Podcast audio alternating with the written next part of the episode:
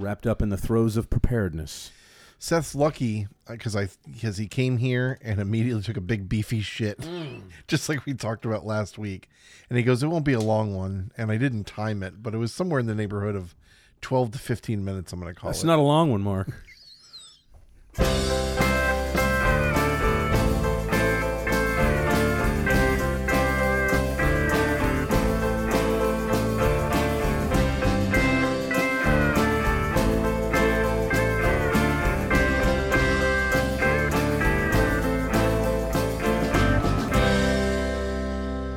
Welcome to Lyrics to Go, the podcast where we take a deep dive into lyrics that are questionable at best, but have largely dodged public ridicule until now. I'm Mark Davis, and I'm here with Seth Ford. How are you? I am very good. How are you, Mark? Doing good. It's a Friday. Okay.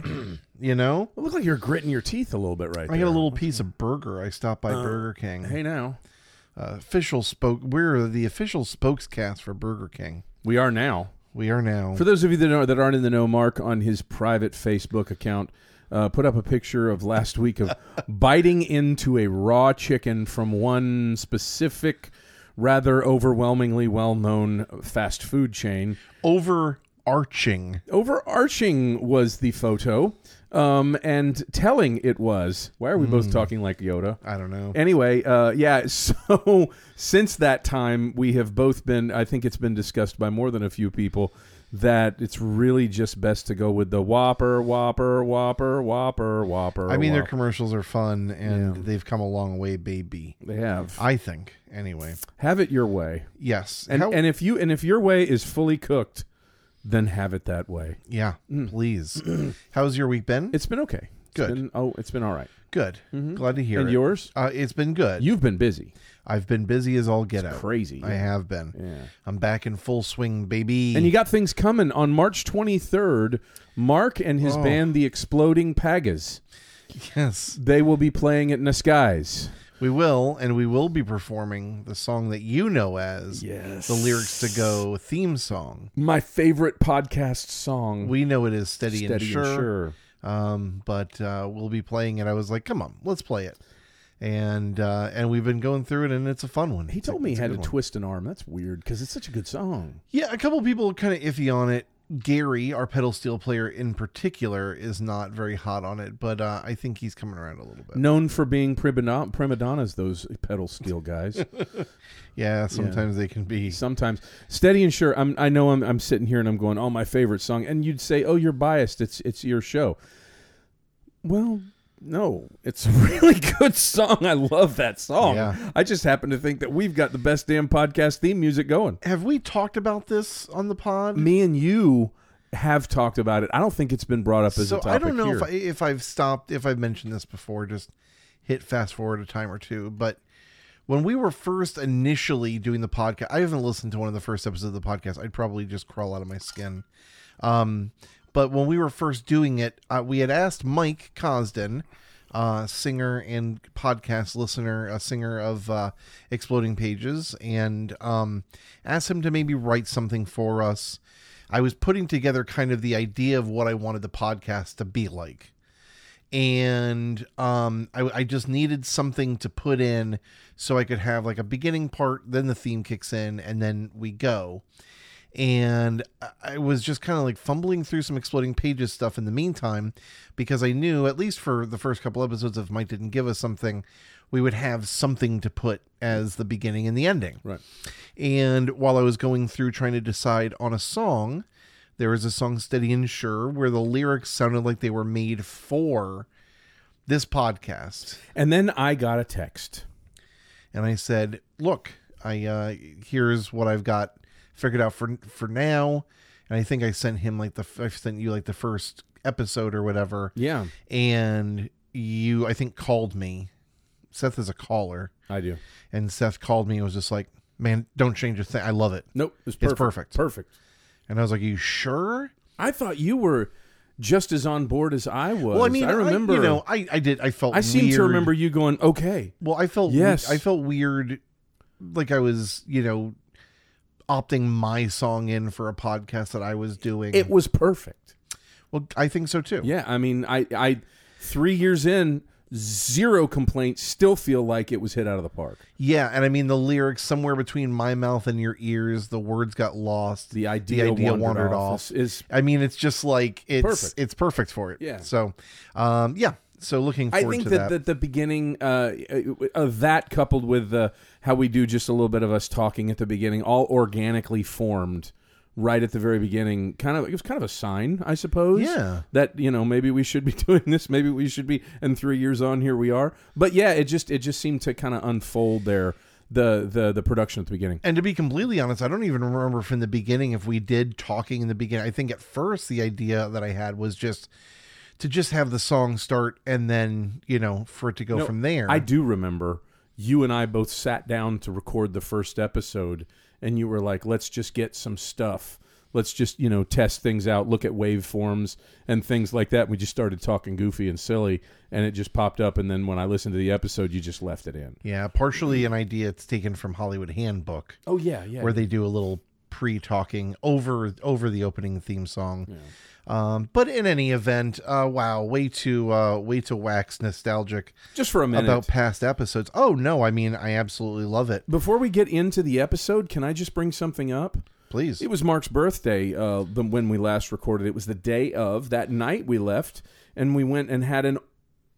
I had a shitload of fun. At I had your, a blast at your birthday party. Oh, we got to talk about this. Yeah, I had a shitload of fun. It was great. We had a lot of laughs, a great lot of people, of people entertaining each other. We can run down real quick. Doug, Doug Tommy, Jamie, Kristen, Kristen, um, Fletcher, F- Leo, Fletcher, uh, uh, me and Mark, uh, Mark and I. But I mean, it was just it was a it was really really fun. Very, we ate it at a, at a at a hibachi grill. Um, a lot of great conversation, and then towards the end of the night, somebody brings up. I think the way it came up is that I said I thought that um, mistakenly that Jamie Lee Curtis was in a movie and it was wrong. Fletcher corrected me; he was right. He always is, um, especially when it comes to T V, comics, stuff like that, media of any kind. Right. And then um, he's happened to mention, oh, Jamie Lee Curtis, she was in that one of the final episodes of the second season of Bear, and I was like, what's The Bear? And he goes, you haven't seen The Bear? And I went, no, I haven't seen The Bear. I'm sorry. Should I catch up? And he's like, yes. Yes, you should. And then it goes around the table. Oh, he hasn't. And everyone else. So I felt this overwhelming weight put upon me that everyone else at the table, all these people that I had just had a wonderful time with, had seen the show. So what do I do? I run right home, turn it on. And to tell you, to, to put it mildly, the first episode and a half I watched all of, and it was the most depressing thing that I had ever seen. It was essentially eight people arguing, fighting, mad at each other in the most... I can only think that a German World War Two prison camp is a more toxic work environment than what was portrayed on this show. And then midway through the second one, long drawn-out scene of the main character sitting there obsessively scrubbing one spot on the floor, and I thought to myself, I just can't watch this anymore. This is awful, and I turned it off. Talked to my Mark and and, and Jamie and Fletcher had all said, "I want a text tonight and tell us what you think." Obviously, I did not text them. I didn't want to let them down, and at the same time, I thought I was being punked. I seriously did. I thought that this is a joke. This is one hundred. So I called Mark the next day. He said, wow, I can't believe you feel that way. I said, Mark, it was just an, an, an episode and a half of, of pure arguing, people arguing, horrible people arguing with each other. He said, I know. And I said, yeah, well, you don't have anything to say of it? And he said, keep watching. I said, well, am I being punked? He said, no. So I hung up the phone with him. He goes, I know you, uh, you've given, he goes, the only reason, the only reason I'm going to keep going is because you have suggested stuff and you've not let me down yet. Yeah. It's the only reason. Yep. And I said, okay. So I immediately turned the television on. I had time.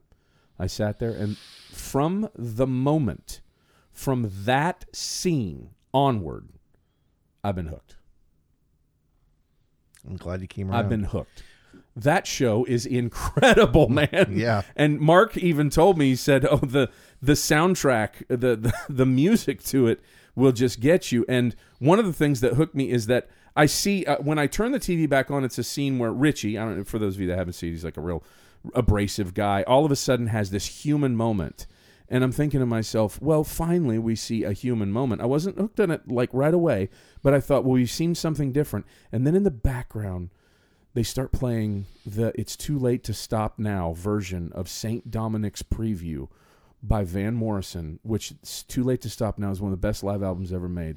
And I freaking love that song. And I said, and I immediately thought, Mark said it was the soundtrack. And I thought, oh my God, it's it's got to be good from here and from every second forward. And I just, um, uh, today, before I talked to you, finished the Fishes episode, the episode with Jamie Lee Curtis. Oh my God, that's one of the best television shows, single shows ever, man. Isn't it incredible? It is incredible. Just the, the you watch. How many are people in? Nine people are in that episode? Yeah, something like that. Just a a Hollywood... It's a masterclass. A masterclass in acting. It's a masterclass. It is unbelievable, the acting job. I'm glad you made it. Everyone. I was going to ask you how far you got. So, Holy I mean, you know, I thought that he didn't text back because he was just so encapsulated. Yeah. And I found out, you know, he was like, are you kidding me? And I just, I was like, you just got, just please trust me. He just said, keep, keep going. watching. Keep going. Yeah. And so I mean, I it's, it's hard to watch a lot of it. I mean, because it deals with a lot of, a lot of heavy, um, a, a lot of heavy ideas. Subject matter. Yeah. And a lot of heavy subject matter. And what a great segue to talk about this week's song. We're going to be talking about the Sarah McLachlan song Possession. Maybe one of our heaviest. Yeah. Yeah. Yeah. Um, you know, I said last week there might be a little bit of laughing, and maybe there will be. There will um, be a couple, I think. But um, very, very, very heavy song.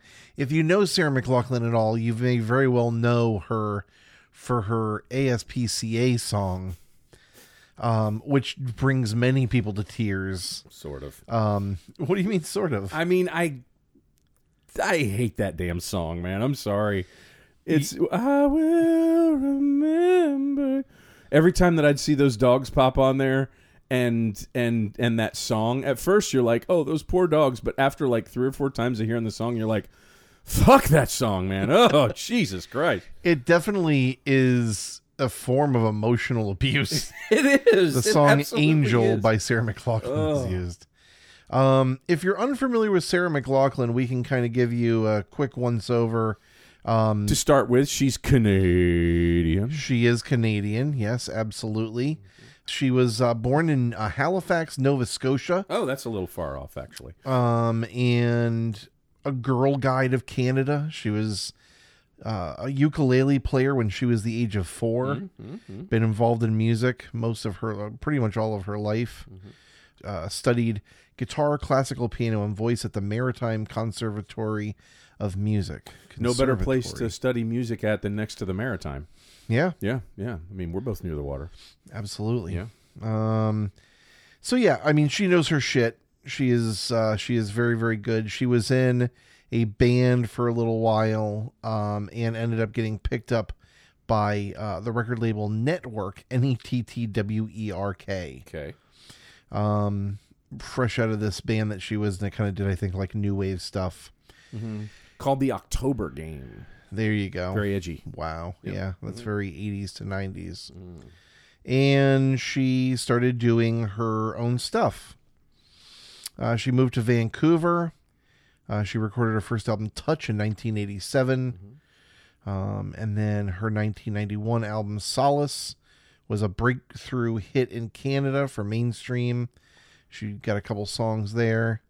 And then in nineteen ninety-three, she released an album called Fumbling Towards Ecstasy, which sounds like a bunch of drunk kids at a rave fumbling towards some pills that were scattered upon the floor. Fumbling towards the pill jar.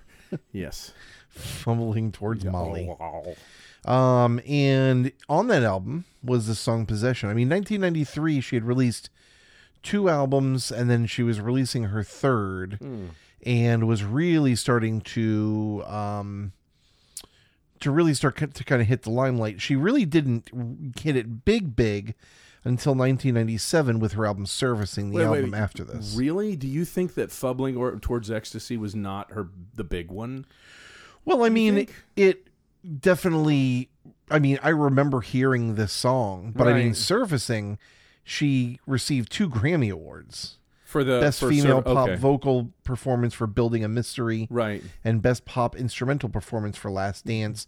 And she won four Juno Awards. Okay. So, I mean, I, there's no doubt that this album well was was big. But Fumbling Towards Ecstasy went three times platinum. Yes. So, I mean... I think, but a lot of that, I think, was kind of on the tails of, of um, surfacing, getting big. Okay. Um, I mean, I don't have, do I have anything really to back that up? No, but that's just kind of like my feeling on right. it. I think there were ultimately bigger songs overall on uh, Surfacing. Oh yeah, for sure. I yeah, mean, Building but, a Mystery was, uh, see the reason what I'm once again relating it to is my biggest, uh, working in the mid nineties at, at a record store, and Fumbling Towards Ecstasy came out, and all the ladies at the record store just loved the record. They thought yeah. it was great, you know. So and Surfacing what is her best-selling album to date. Oh, really? Okay. All right. Worth. So there you go. Um, she also founded the Lilith Fair. Mm. If you're unfamiliar with the Lilith Fair, if you are a younger chap, unlike Seth and I, who are old men needing canes, mm-hmm. um, it was basically a music um, festival, festival, traveling festival for women or women singer-songwriters. Bands that mostly consisted of women, et cetera. So you'd see your, you know, Sarah McLachlan's, you'd see your Michelle Branches, maybe your Paula Cole's, your Lisa Loeb's, yeah, Michelle yeah. McCordry's. Uh, yes. There were at the time, you know, big names, uh, big big lady names. Mm-hmm. I wonder if um, what's her name, uh, Little Earthquakes. Tori Amos. Tori Amos was on Lilith at any point. Very well could. She's. Been. I mean, she, in my opinion, of this ilk. She was probably my favorite. I was a very big Tori Amos uh, yeah, fan. She was very good. Very horny. A lot of straddling uh, her. I went and saw her at the Barbara B. Mann. I remember the show. I didn't know you were at it. I was. Excuse me. Uh, with past guest Jeannie Carmichael. Oh, wow. Uh, okay. Who was also very into her. That makes sense. Um, so... She releases... So, uh, go, okay. go ahead. No, no, no. Go, keep going. I, sure? We're going to get to something. Yeah, go ahead. Well, she releases Fumbling Towards Ecstasy and um, in nineteen ninety-three, September tenth. Wow. Mm. Okay. Which doesn't really mean anything because it was nineteen ninety-three. Not really, actually. It's but just still. The day before, now we know it as. Yeah. Yeah. Um, so this song was released as the first single from it, produced by Pierre Marchand. Oh, oh Canada. Mm. Um, I take you to poutine and crepe. Yes. Um, the song actually appears twice on the album. Once the main version, um, and then once it's, which is a piano-only track that is kind of like a hidden track at the end. Kind of. Why? Mm. Okay, so go ahead. Well, um, so I kind of where we go from here gets is a little what tricky. I want to get to. Yeah. So can you just? Are, do you want to? Tell us how you feel about not the lyrics, well, the song overall. It's a fine song. It's it's a nineties, is it? Uh, it's a nineties song with that like trip hop drum beat thing. You know, is it my thing? No, but we've talked about it before. Yeah. This song isn't made for me. This song is highly un- unremarkable. Well, I really like the backing vocals on it. Mm. I really like the harmonies. They're, they're good. Uh, and the and the, it's very, very hooky. Um, Is it? I think so. I think it's almost kind of, that, it's trying to get to a hook, but never turns that corner. Yeah, I don't know. That, that yeah. Take my breath away. It really, really sticks with me. Doesn't That's it? The thing that when she sang that, I was like, I remember this song. Yeah, yeah, yeah. Well, yes. It's the well, one. That's a hook, Seth. But it's, but it's not. It's not a strong one. That's my well, I'm problem not saying it's with like them. The strongest I, it's one. Like the song is almost devoid of dynamics, mm, except it, for that one spot. I would say that's and it, fair. And it's not. And it and, and it and it like if that take my breath when it gets to that, you're like, oh, that's gonna sink me. But then it just kind of settles back into a, a three minute malaise. You know? Yeah. It it kind of does. It's just it, it it's like I said, unremarkable. Yeah. Um. I mean, I think it's fine now. Uh, Lyric wise, mm. if you were to just make this a poem, what insight? Well, yeah. So there's a couple of different interesting things. There are about this song and about this situation. Um, I, you know, I always wonder um, what listeners of the podcast look up or what they get into between us saying this is the song we're going to do and the song coming out. If they look up to try and find out exactly where we're going to go or what we're going to talk about. Do you do that, listener? Yeah. I'm kind of, I'm kind of curious to know. Um, so the mu- there's two, mu- where do we even go from here? There's two music videos. There's one that was released in Canada, the Much Music version, we'll call it. And then there was another one that was released in America. We'll call it the M T V version. Hmm. The M T V version is pretty, um, it's pretty, as they would say in uh, I Think You Should Leave, it's pretty meat and potatoes. Um, it's, you know, it's uh, pablum. Her looking over, you know, doing weird things with her head, kind of looking around, and it's her band playing, and they all look like they're from the nineties. They're all wearing like um, fucking weird paisley vests, black crush velvet. Very high pants. It's just, it's, it's, it's boring as shit. Yeah. It's just bland and boring, and they're playing in what looks like an abandoned church, maybe, which is a common theme of the nineties. At one point, she sits in between these columns and leans her head out like she's, like she's leaning out of a drive-through window expecting someone to pull forward. Yeah. Really boring. The, the, the Wikipedia article has a section for Canadian version music video and United States version. The United States version uh, is two sentences. The video for the U S market released in nineteen ninety-four features the original album version of the song being played by McLachlan and her band in a cathedral-style hall. It was directed by Julie Hermelin. Okay. That's it. That's all it deserves. The Canadian version Kinda. has got a lot to say. Yeah, a little different. And we'll talk about it a little bit as it pertains to the lyrics. The original version of the video features a remixed background track and depicts Sarah McLachlan wrapped in white cloth as Eve, Potiphar's wife. Oh, I got it right. And other such, I, I said it, oh. I told you. And other such biblical references depicting vanity, deceit, corruption, intimacy, and other taboos of conservative society. As McLachlan explained, "Oh, it's so lofty, it's pompous now. I was trying to dispel that by showing a bunch of female archetypes using historical paintings, Venus, Adam and Eve, right. Salome's Last Dance. Uh-huh. I wanted to show all women possessing all these different archetypes. I also had myself suspended in air and wrapped in gauze, as if my personality and my sexuality were bound. Throughout the video, I was being unraveled by unseen forces, and I came out in the end strong and free, and ta-da, there I was, my own self. Yes, it was pretty lofty, and the label told me." Uh, the video was directed by her. She did go to school for art and art design, I believe. So mm-hmm. um, she decided to take that on. Okay, so she's sitting here talking herself down, saying it's lofty, saying that, you know, she might cringe on it. Listen, uh, it is light years better than the American version and is trying to say something. Mm-hmm. Um, let's give her credit. Yeah, let's give her credit. It's not. Okay. It's and it's not. It is not horrifically bad. There are things that I question about it.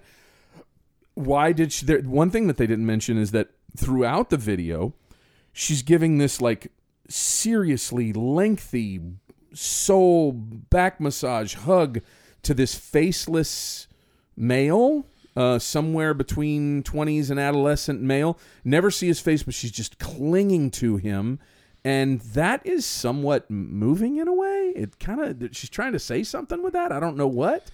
And when you really start digging into the lyrics, um, I mean, I, I, I'm going to hold off on talking about the lyrics for a minute, but when you really dig into what she was talking about, um, it definitely starts getting strange, um, because of what the song is about.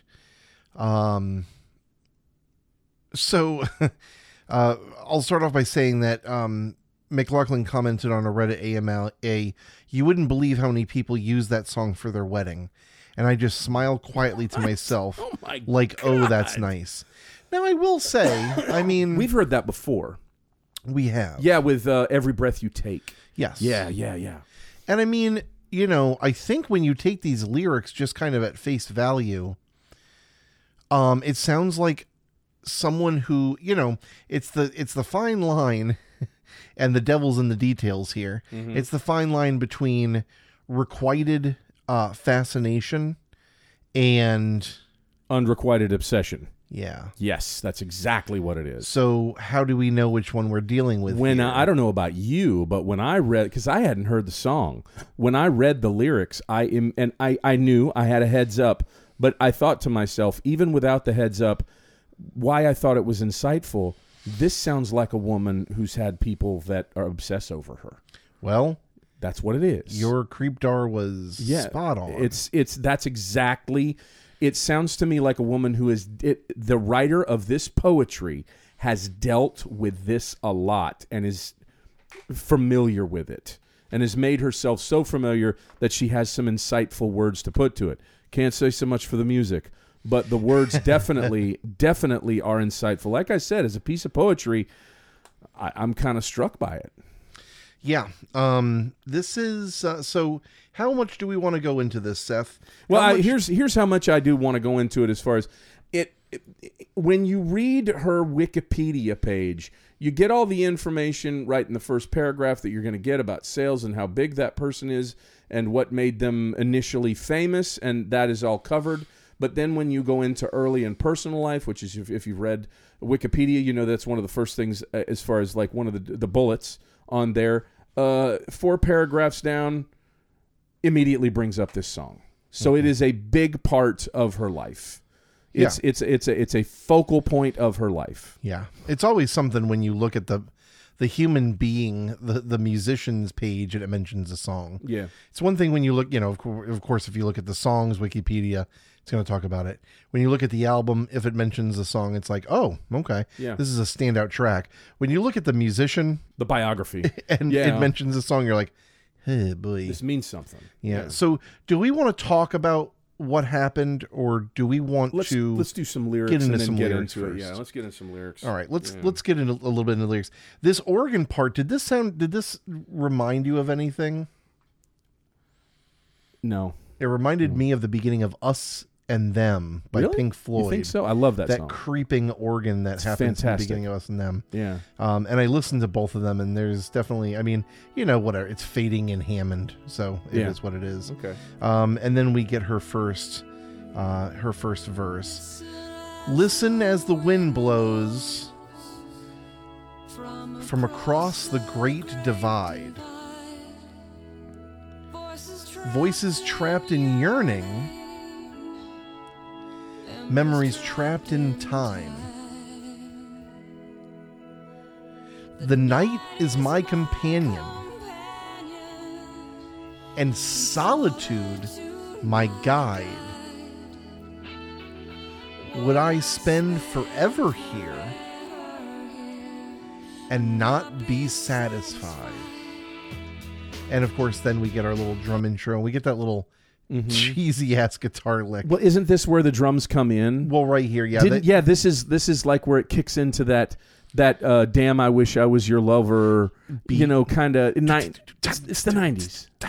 Yeah, it's that trip hop. Yeah, kind of thing. Almost uh, a little bit. Um, what do you call that? That who's that other group that every song sounds the same? Portishead. Uh, Portishead. Yes, yeah. A little bit. Yeah. Uh, okay, so right. Sorry, off Portishead the, lovers. I mean, that's just how I feel. The just right off the bat, man. Verse, I guess it's it's supposed to be first one, but it's is it's Portishead's fucking music or not?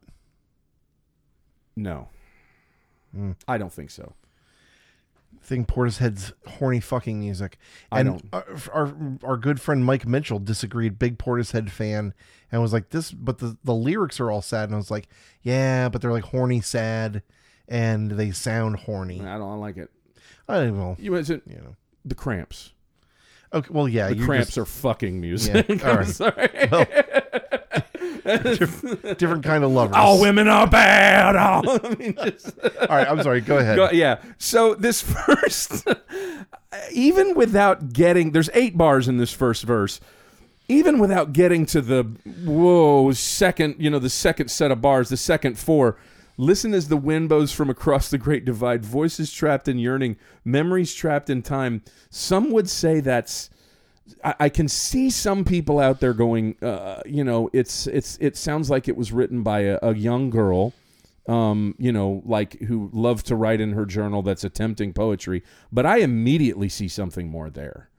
And and immediately creep factor gets ratcheted just from that first one. Because any young lady that is voices trapped in yearning, memories trapped in time, this this woman at this point in time, she's in her twenties. There's not that many memories in her life. And if they are there, if they're trapped, I can guarantee you the way that she's making this, the way that it's being expressed, they're not good memories. Well, I want to start off by saying that she is writing this from, from the, the perspective, perspective yes, of a an obsessed fan, yeah, or an, or an obsessed fan, yeah. And you know, I know there oh, it, there have been a lot of jokes made about, you know, the difference between um you know a creep and someone who's not a creep is whether or not they're handsome or whether or not they have a lot of money, which is not is definitely not true. But, uh, you know, there is, I could see if, if you, if, if someone was into somebody and found out these lyrics were written about them, it would be, I, I could see them being like, this is hot. You really? Yes. You think so? Yeah. Okay. I don't, I, I don't, I don't know. I don't know if I feel the same on that one. I got to think about that well, one. Well, because I mean, it all comes down to requited versus unrequited. Or welcome versus unwelcome. Maybe not all, but a large part of it. So that can exist, but is it always healthy? Well, that's a different conversation entirely, yeah. Seth. I'm not talking about whether or not it's healthy. You know, I'm saying that, you know, if you're into somebody and then you found out that they wrote the song and you were like, oh my God, they feel the same way about me that I do about them. And, and, and they're saying, you know, that they're, because, you know, who doesn't love, you know, the, a lot of people fantasize about or love the the loner, you know, the person who uh you know maybe, maybe isn't a loner like the guy that we're going to be talking about here, right right um but you know, just someone who's uh mysterious and kind of uh, you know off to the side. And um you know, if you're into them and you find out that they don't they don't fuck with most people, but they fuck with you mm. and you like them. Okay. It, there can be some... Well, there uh, can be a connection under those circumstances. My question is, are you bringing this up in light of, or should I say, should I say, um, how many flags arise in these first two eight bars? How many, how many flags arise? Are there mm. any, or is it, or is it okay? Is it innocuous at this point? I, I think mean, one pops up. I think that there's a couple of light pink flags at the very least. Yeah. I mean, there's definitely a lot of like, um, you know, voices trapped in yearning, memories trapped in time. I mean, pink flag, yeah, pink yeah. flag. The night is my companion and solitude my guide. It's getting a darker pink. That is where we start getting a little bit creeper. Um, I would would I spend forever here and not be satisfied? Red flag. Yeah, okay. I think we're there. Yeah. I think we're there. So, yeah, uh, it's just... It, she is writing it. It takes a minute for you to get it, but she is writing it from the perspective of someone that's been there, of someone that's... And we know that... Uh, we're going to go over that a little bit later on in more wiki articles and other articles that have popped up. Um, and the beautiful part is, can we just go ahead and say it now? She got sued by a fan. I can get his name. Mark, do you have his name? Yes. Yeah. Um, yeah. So are we are we going to get into this? Well, I, I think this is a good spot to so mention. So his name least. is Yui Vandre. um, An obsessed and, fan from Ottawa. Yeah. Yeah. Um, um, and he uh, was writing love letters to her for two or three years. Um, and wrote some pretty obsessed stuff and, um, was definitely weirding her out. Now, he wasn't the only one. I mean, Sarah McLachlan is, um, you know, she's an attractive, talented woman mm. in thrust into the public eye. And so, you know, you get a lot of fucking creep shows who... These things are prone to happen. See these things, and... Um, it's just unusual that this guy stands up and goes, it's me, it's me, I'm the stalker. I'm the yes. one, I'm the stalker. That's something you don't see often, but she did wind up winning the lawsuit that he challenged that he Um, he acknowledged that he was the person that had sent quite a few letters to her, and that the uh, inspiration for the song was those letters. Uh, consequently, precautions were taken to ensure McLachlan's safety, and she had to be in the same location as Vandre. Before the trial began, however, Vandre was found dead in, apparent, in an apparent suicide. Uh, his preoccupation with McLachlan was explored at length uh, in Canadian author Judith Fitzgerald's book, Building a Mystery, The Story of Sarah McLachlan and Lilith Fair. I don't know if I'd want to read that. That sounds kind of depressing. Um, but, you know, for those of psychology fans out there, Uh, maybe you might want to look at this. I'm not sure. I mean, somebody needs to study it for sure. I just don't think I'm that person. Um, but it, it, it's unusual that you had somebody stand up and say, it's me. I'm the one that sent the, you know, the, the crazed, uh, obsessed letters. And uh, yeah, uh, it sounds like she, if, if she did in fact um, use it for song fodder, she used it to great effect in the lyrics, at least in the first verse, in my opinion. So Seth just steamrolled over I'm s- basically the big reveal of the episode. So to kind of backtrack a little bit over it. So she oh. received a bunch of... um, I-, I did my work on this episode, man. No, I'm no, sorry. No, no, no, no, uh, I know. I just, I figured we'd wait a little until a little bit later in the episode, but, but we're there already. Um, this is a, a poem that he wrote uh, for her. Shit. Object of Obsession. Ugh. Oh, Sarah... Will I ever hold you on that shore, or only live it in a dream? Will I ever tell you of my fears? Will you ever collect my tear?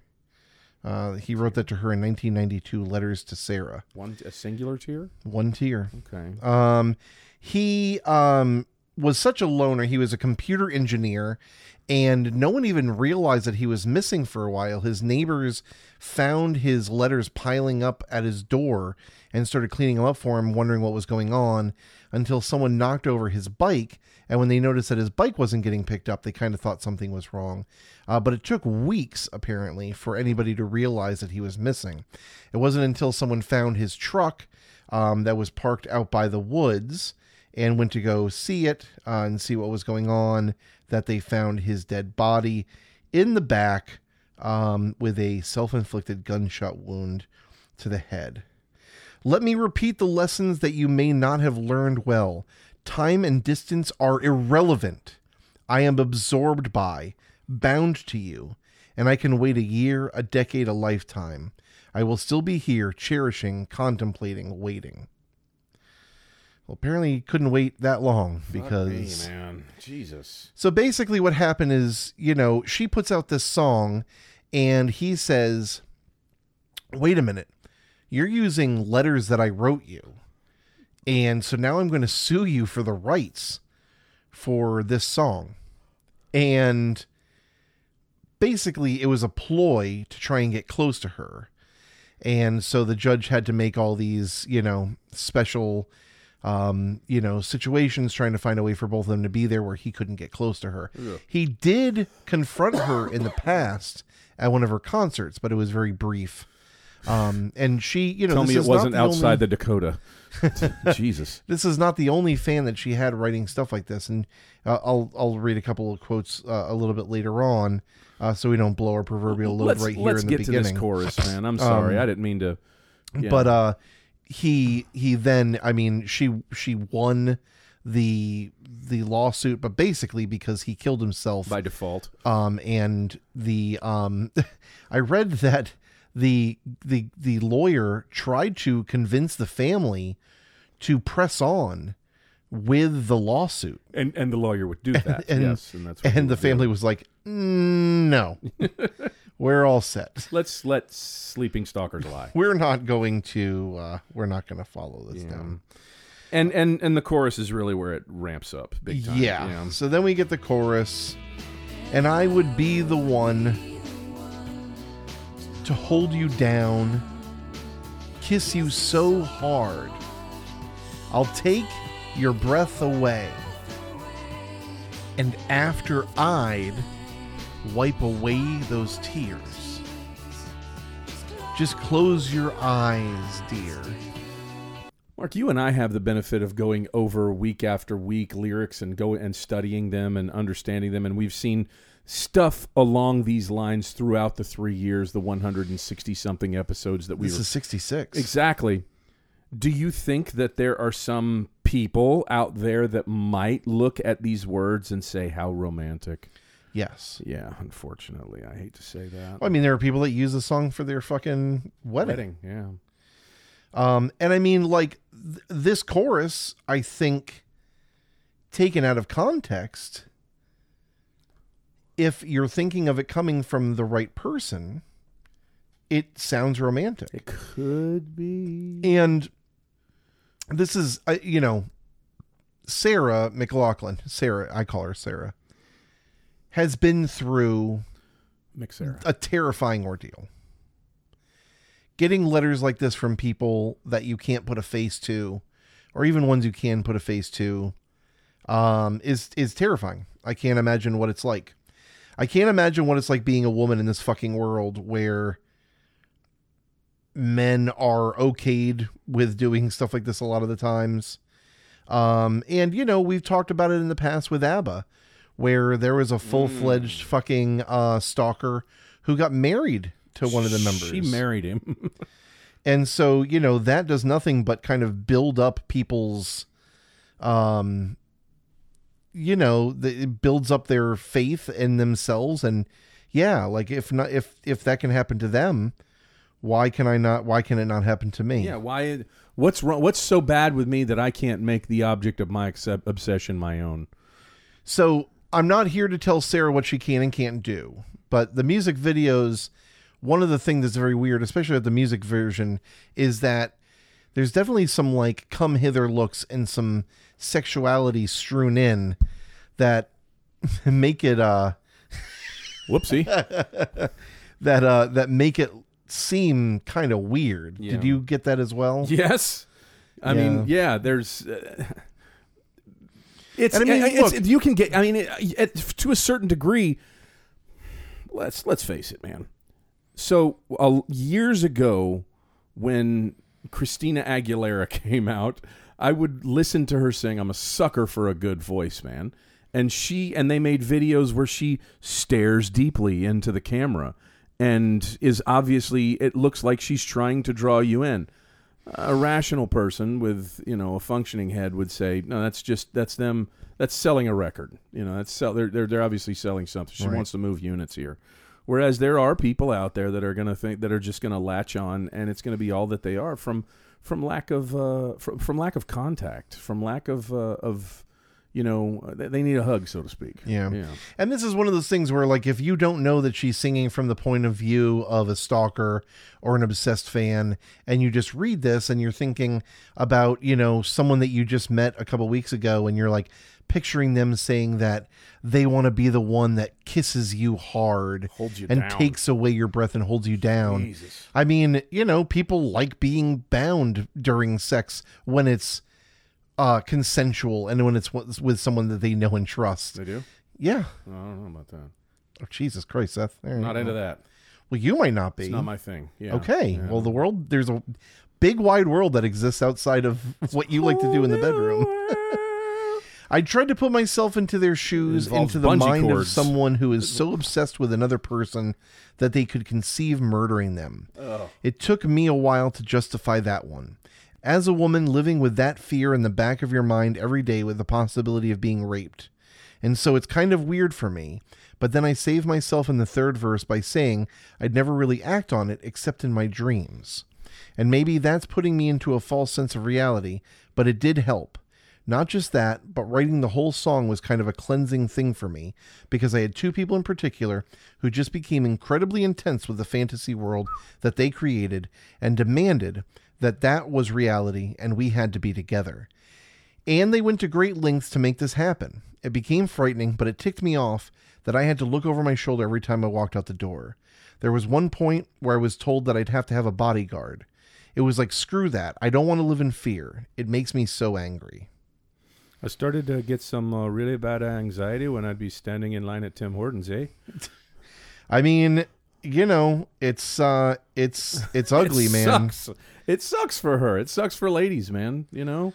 Yeah. Especially when they're just trying to express themselves and, oops, sorry, all of a sudden, you know, Leonard over here in Ottawa takes it the wrong way and thinks that I'm going to be his forever woman that he'll keep in a jar. Yeah. You know, so, all right.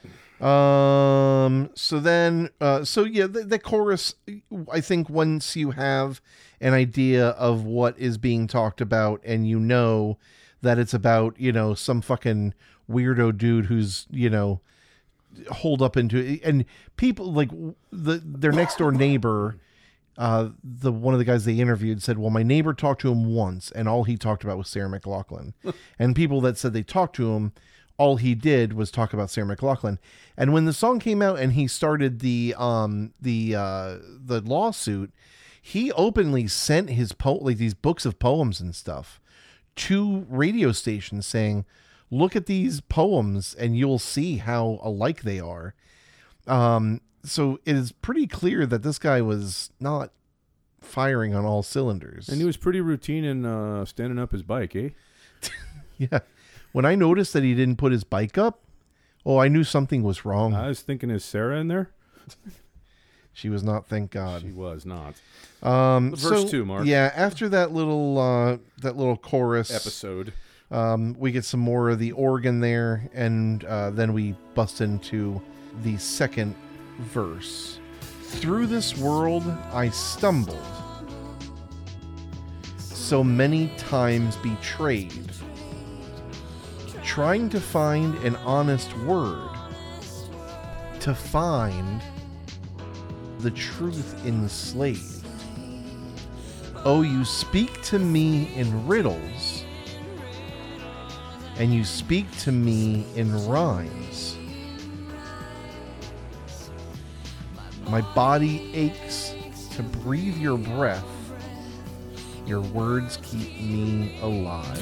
Oh. Jesus Christ, that's yeah. shivery, creepy, man.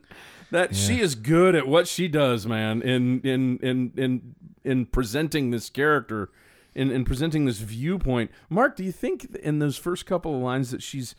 It almost sounds like she's sympathetic to him. Well, I you think know? I think to an extent she is, and we talked about the music, the Canadian music video. By that I mean, through this world I stumble, so many times betrayed. Yeah, that's what I'm talking about. Just for the listener to understand. Go ahead. Yeah, um, you know, we talked about the guy leaning on her, oh.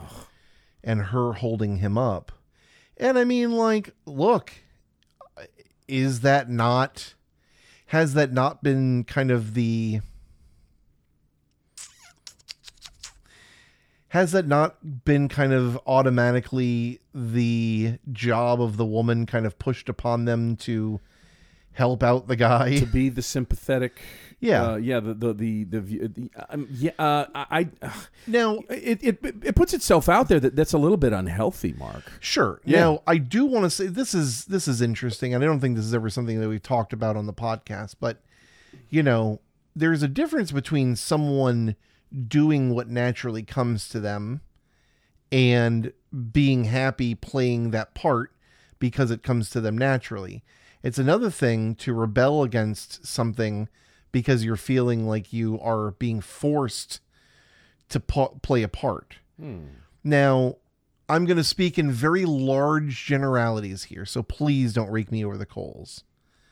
Or if you want to, you can rake me over the coals. But I mean, generally speaking, when we're speaking about gender-conforming people, um, assigned male at birth males that feel like what we think of as masculine, and gender, you know, assigned female at birth women that feel like what we consider in society feminine, I think usually fall into a lot of specific, what we would call norms, for lack of better terms, mm. where men go and, and do whatever labor or whatever, and protect stuff. You know, we're talking like fucking, uh, uh, you know, caveman shit, and where women take care of them. And I, you know, there are a lot of women uh, where a lot of people get fucked up is when a woman is like, well, I would be fine staying at home and taking care of my man. And people go, well, that's not very feminist of you. And it's like, well, it's completely feminist of me if that's what I want to do. It is unfeminist oh. to tell me that I have to do it. This is a this is a classic question. What you're asking. What are you doing? Are is it is it part of who you are, or is it just part of your gen, conforming gender stereotype? Well, and I mean, this like, is a classic yeah, question. Yeah, I mean, right? I think that I you know I I guess it you know it, it could come from It could come from a number, you know, it could come from different things for sure. It could be that, it, you know, a lot of it is societal or whatever. Could be um, hardwired, could be, right. you know, raised into, you taught, educated throughout life. I get what right. you're saying, yeah. But at the end of the day, I mean, I, I think all that women are asking is for them to make the decisions for themselves without being told, you have to be the caregiver. You have to be the empathetic one. You have to be the one. Oh, Jesus Christ. Or shit. Or even that you have to be cold and turn this person away. I mean, it could go both sides. Oh, I mean, and same thing with, with men. Which yes. is the healthy thing which, in this case. I mean, but, um, you know, I think that we've made huge strides. I um, agree with uh, you. Take, and we just talked about this last week, but uh, or two weeks ago, we've made huge strides in cutting down toxic masculinity, which is different oh. than masculinity, as we discussed last, you know, a couple weeks ago. But there's nothing wrong with being masculine. There is something wrong with being, you know, with it, with with exhibiting signs of toxic toxic masculinity. With, I've got to tell you what to do, masculinity. Right, yeah. exactly. And no, I thought you were going to say in in in our society we have made strides to make to open the roles up. Mm-hmm. I believe we have. Mm-hmm. I believe that we have. I think it's a good thing. I think we still obviously have a long way to go. But to deny that we haven't made those strides is absolutely ridiculous. I mean, yeah. let's face it. Women are not the same as they were sixty years ago. It's not. The roles that they have, it's it's more open for them. Yes. And on and I also said earlier, and on both sides, it's their choice if they want to be sympathetic. In this case, I don't think it's healthy. It's also their their choice. And in this case, I think it is healthy to completely cut that person off and say, you need to figure this out before you take another step forward with another person, much less some uh, a, a partner or a, you know, a person of the opposite sex. You know, yeah. you, there, there's shit you got to get through. Well, and, you know, and there's been a lot of discourse and a lot of discussion about, you know, women being nice because they have to be nice, because that is how society treats them and how society, you know, it's the role that's been thrust be. on exactly, them. Yeah. yeah. And I mean, I honestly think that some of it may just be because I, I, women just tend to naturally try to see the viewpoint. Uh, they're naturally more empathetic. And so we get this, we get her kind of looking through the eyes of this guy, and in the third verse, making an excuse for him, saying that it's all in a dream and that's what makes it okay. Which, I mean, in part, and I'm no fucking psychologist, so, you know, fuck me running, but, you know, partially could just be for her sake to make, to give it a reason so she can mm. fucking sleep at night. Mm. Like, this is why he thought that was okay, and so that makes it, like, more digestible for me, and I would understand that. But part of it could just be because, you know, she just... she naturally finds a reason to feel bad for people who even do bad things, because, you know, this stuff is usually, you know, the result of abuse, sexual or physical or emotional abuse or whatever, or lack of intimacy or affection. Right. Yeah. Or something. And so, yeah. um, you know, truly I mean, that's been studied. Yeah. I mean, and I mean, like thing. I, I, uh, I kind of bristle at the saying of this, but truly empathetic people, and I don't really mean that, but like people that, you know, it's easy to just be like, oh, well, I feel bad for people. But I mean, to feel bad for people who are considered kind of the dregs, that's some Jesus shit. It where is. It's like, absolutely, you know, Mother Cabrini shit. And then and imagine, you know, a world without that, man. Oh, exactly. And I, and I mean, and then you look at the, the Canadian music video with all this religious imagery. And, um, yeah. you know, I yeah. think that, you know, I don't know. I, I, I don't really know how I, I mean, all this kind of, I think, ties together. I'm not saying that like she is saying it's okay what happened and what these people were doing. I'm, I feel like at this point I'm just kind of like hearing myself talk, but I'll just end it with this. Um, please, listener, go out there and shovel the coals, get your rake, and bring them to Facebook or lyrics to go at the at Instagram or lyrics to go pod at gmail dot com. By all means, pile it on. If you disagree with Mark, let us know. Yeah, please yeah. murder me.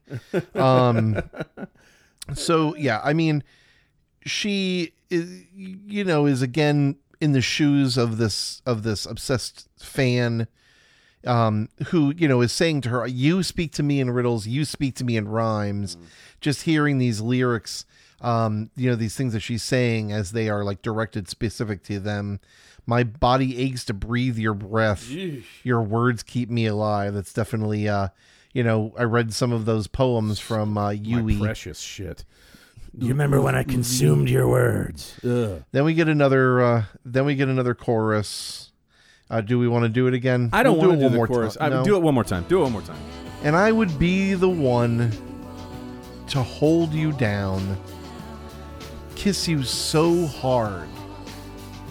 I'll take your breath away, and after, I'd wipe away the tears.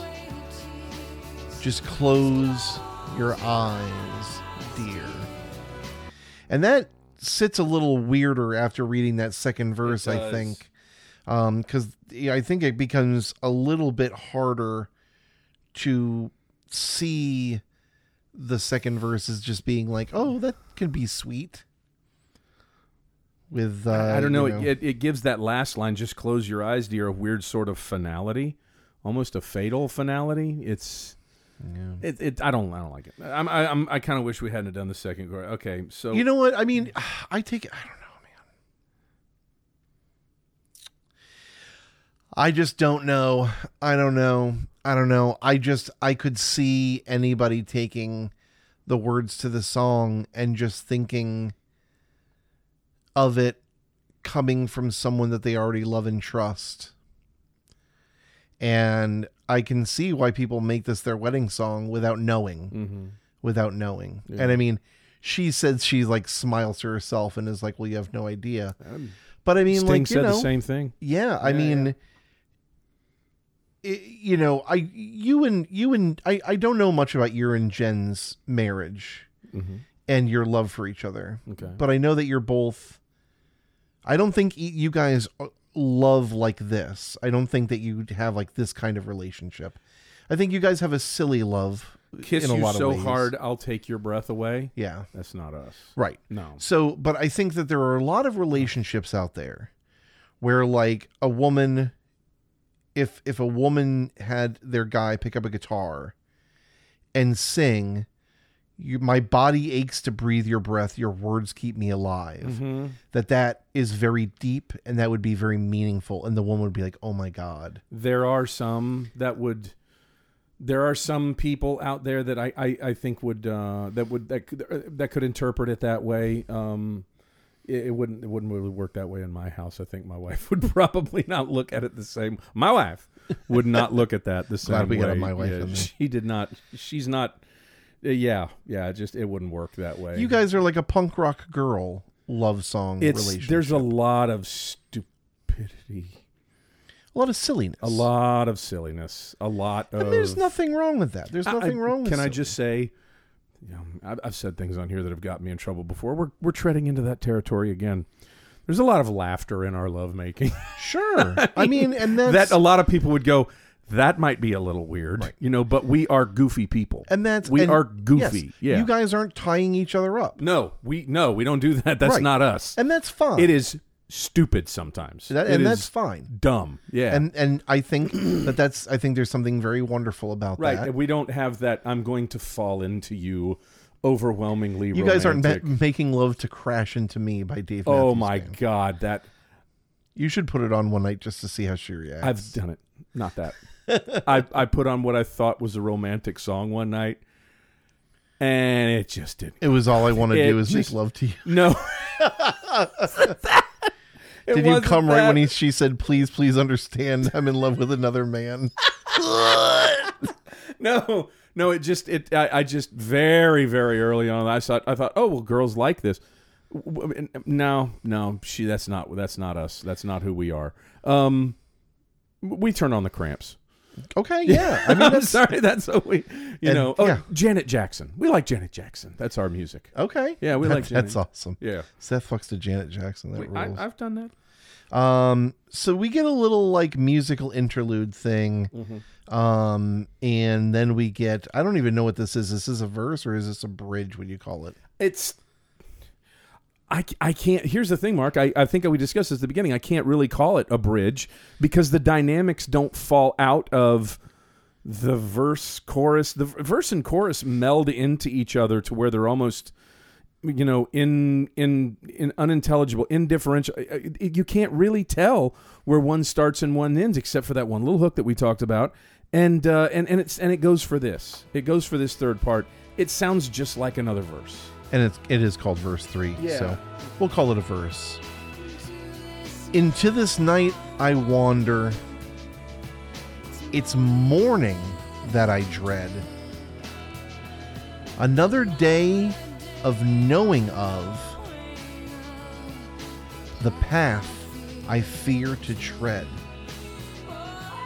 Oh, into the sea of waking dreams I follow without pride, 'cause nothing stands between us here, and I won't be denied.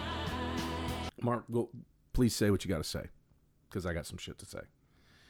I mean, just uh, heebie-jeebies. Yeah, way, but um, since you're not jumping on this, I'm going to. This is the the verse that I love, hate the most. Okay. I mean, I love at the insightfulness of it. Maybe I'm thinking as I'm sitting here talking to you that maybe she took these lines directly from somebody, maybe somebody out there. It doesn't have to be Yui, the guy that, that you know, um, that uh, sued her, that, that litigated. It could have been from somewhere else. It's so goddamn insightful. Another day of knowing of the path I fear to tread. Like that person wakes up with an ache in the morning that they know is never really going to be satisfied. That they that is never going to going to be taken away. And in a sea of waking dreams, it, once again, a person that, you know, uh, it looks to them like there's this this object that's almost ethereal out there that they're reaching out for, that they're never going to catch, like it's like it's some sort of dream. Uh, nothing I follow without pride. That's a person that's trying to get some sort of um, self-awareness, you know, and standing by that pride. Eliminating pride is, or recognizing it, is an easy thing to do, I think. I think for a lot of people, when they, you know, when they, when they can't come up with a good answer, just saying I was full of pride is an easy way of, you know, cutting into yourself without cutting deep enough to acknowledge weakness, so to speak. Sure. You know, um, and nothing stand. And I, I, I won't be denied. Just fucking hurts. I mean, that just, that just hurts.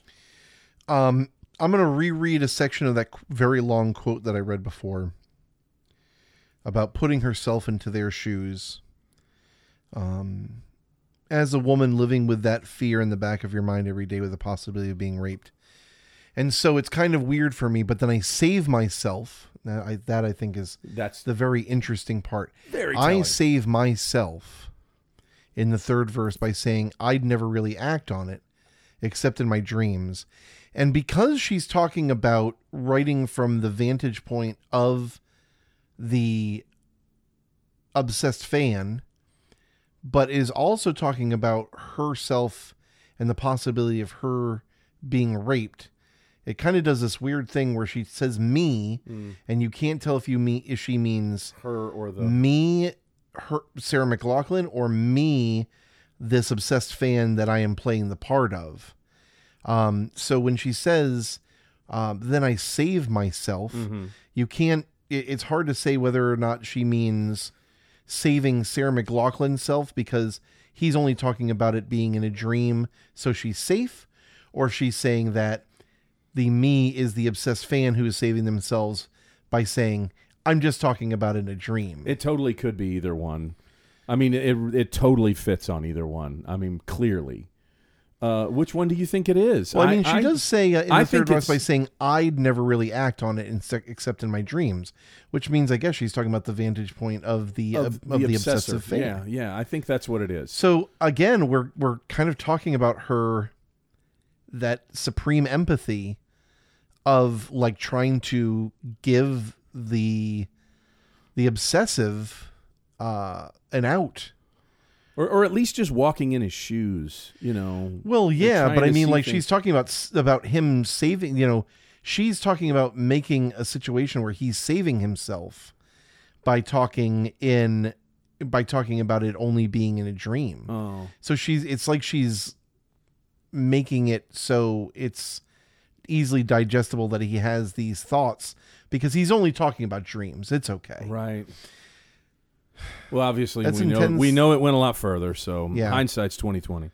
Yeah. Um, and she said, maybe that's putting me into a false sense of reality, but it did help. This was a very therapeutic thing for her. Yeah, we don't know. We're not in her head. No. No. And I cannot imagine. Look, I've I've felt unsafe before. I've I've been in downtown Fort Myers late at night, and I've felt unsafe before. I've had people follow me. I've I've felt unsafe, but never, never, ever, ever have I felt this level of unsafe that she has experienced, that she that women experience on a daily basis. That tons of women and tons of people feel on a da- daily basis. Yeah, yeah. Um, uh, following the album's release, uh, Yui Vandre sued McLachlan, as we mentioned before, for songwriting credit, claiming she used parts of his letters in the lyrics. He asked for two hundred and fifty thousand dollars. And a televised meeting with McLachlan where they would discuss the song. And then he committed suicide on September twenty-eighth, nineteen ninety-four. I believe that's the day my mom died, September twenty-eighth. No way. Not nineteen ninety-four. No, no, not ninety-four, no. But uh but yeah. Did you know there is there was a famous video of a guy that was um obsessed with Bjork? Oh yeah. Did you ever see that? Mm-hmm. Man, that was some scary shit. That was yes. some really really scary shit, man. For about I'm, two years, he sent letters to McLachlan, but never contacted her in person or sent any other items. The letters, however, were pretty intense. When he filed his lawsuit against McLachlan, he sent copies of his letters to the radio station, C K C U. Uh, yeah. Boy, oh boy. Yeah. Um, this was interesting. I want to say fun. But interesting getting into the head of uh, an obsessed fan, which we've actually done quite a bit. But then at the same time, on on, on the opposite side of the same coin, uh, a sympathetic victim, so to speak. Yeah. I mean, I, I don't is I don't know if that's something that we've come across. I mean, yeah, I guess it is with uh, Take a Chance on Me when we did that one. Although I don't know if it was expressed in the song. Uh, I'm not sure. We'd have to go back and listen to it, but uh, we do know that, you know, the the girl from um, from ABBA wound up marrying. Boy, this is this is as we're sitting here talking about this, really shining a light on these songwriters, on these on these ladies. Yeah, I mean, um, this is definitely less of a ha. I mean, I don't think we talked one shit about these lyrics. No, no, um, no. Like I told you, as a piece of poetry, it's it's grand. It's yeah. it's it's insightful. But yeah, I mean, to write the song about uh, a dude who fucking, you know, was obsessing over you and then killing himself. Uh, hoof. What uh, what do you got for a creep factor, my friend? Dude, dude. Remember, two weeks in a row we were at zero, man. Yeah, we had to up the ante. We way had to. This is just... I mean, I think every breath you take, you gave you gave it... Didn't you give it a nine point nine? Something like that. It was yeah, very, very high yeah. up there. And um, is it... The question to myself is, should I rate it higher knowing about Yui and what happened and all the other... things that took place that, that drove her to write this song? Should I should it go higher because of my knowledge? Should it stand on the on the lyrics alone? Now, if you stand on the lyrics alone, if you stand on just the words, you're getting um a sim- like we said a, a sympathetic view at times, and um, should that lower the score? I don't know that it should, because I think overall that this song should be a lesson between the viewpoint of an obsessed fan and the reaction of a sympathetic songwriter, and how should uh, a person that, that comes across this, how should they respond? How how should they respond? Uh, you know, I, I suppose it depends on how you're looking at it. If you're looking at it as a case study, um, it, it, it would just be something that you mechanically observe and you try to rationalize the best outcome. If you're a parent, this is a ten thousand, you know, like I am. If, if you're a, a friend, it's obviously going to be something that you're going to suggest that, shit, maybe you shouldn't put it on the record, Sarah. You don't want to go off acting like you're you're uh, you're sympathetic to these people that send you these crazy, crazy letters that could possibly kill you. You know, um, as I'm sitting here talking about it, I said, "My Mark, I'm giving it a nine point nine." Damn. Yeah. Yeah. I'm giving. Well, I mean, how can you not? I guess. I, I mean, it is. This is one of the highest we've ever done. Yeah, and. Yeah, kind of like you were saying, on one end, there's the the just the story itself. And on the other end, it's her writing from the point of view of that person.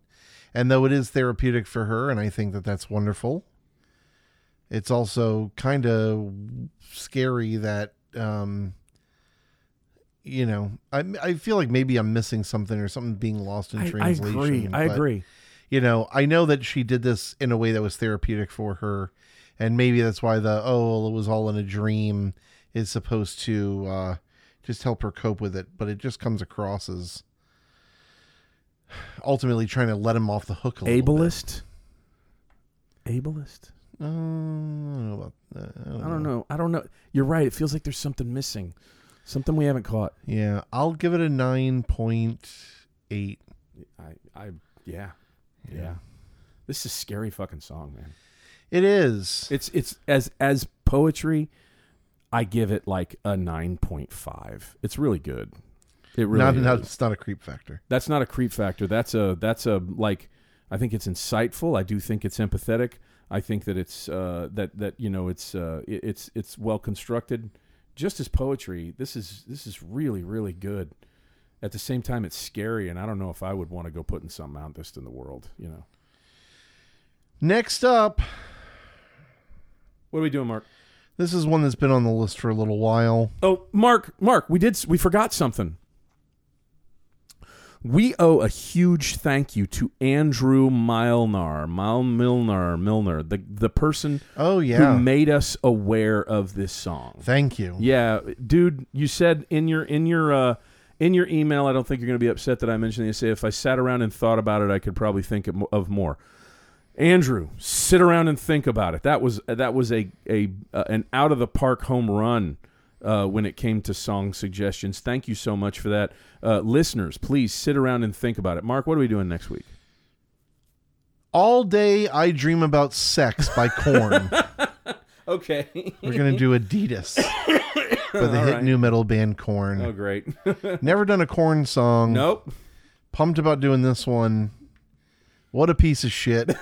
It'll be much yeah. less intense um, than this. Now, we have listeners that I know that like this kind of thing. Yeah. Yeah. Good for them. I mean, I can almost guarantee Cy loves Korn and loves this song. I can, I, dollars to donuts. I'm going to get a message from her saying, no, no, you, you can't do, no. you can't do Korn. I love them. Um, yeah, she I feel said, like she defended some real stinkers in the past, man. Yeah. I mean, yeah. well, she just, she, you know, look, some people just like yeah, kinds like of music like. that we don't like, and yeah. that's okay. Uh, but I'm not going to, it's not going to make me like, uh, I C P. I'm sorry. Yeah, me neither. Seth, anything you want to say before we wrap up here? Thank you for listening. Please go on the Facebook Lyrics to Go page, uh, the Instagram page, and please send us, sit around and think about it, and send us some suggestions on Lyrics to Go pod at gmail dot com, and if you would, please put a review up somewhere out there yeah. in in the intranet's world. Apple specifically, if you can. That's I know a nice it's a little one. Bit of a pain, uh, but it does help us, and maybe one day more people will listen to us. And tell two friends. Uh, I will also mention, um, as soon as we're done with this, I'm going to have myself a little treat. Right. And I'm going to watch season six of Drive to Survive, which that released comes earlier out today. today. Yeah, that's right. Uh, so oh. I'm very, very excited to watch Max Verstappen beat everyone's ass all over again. I'm going to watch the last episodes of season two of The Bear. Ooh. That's what I'm going to watch. Fishes was damn good. Delicious. Yeah. Delicious fishes. Ladies and gentlemen, Adidas, All Day I Dream About Sex, because Korn's so clever. No, they're good. Please listen to that before next Monday. Uh, I hope you all have a fantastic week. Uh, and uh, join us again, won't you? Don't be afraid to catch fish. Next Monday for another episode of Lyrics to Go. Somewhere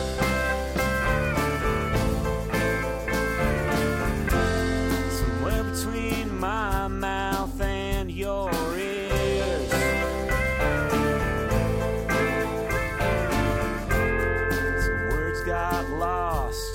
idea wandered off. Thanks a lot for listening. Our theme song was done by Exploding Pages. If you have any questions, comments, or ideas for songs or lyrics, you can send them to lyrics to go pod at gmail dot com. We'll be back here next week.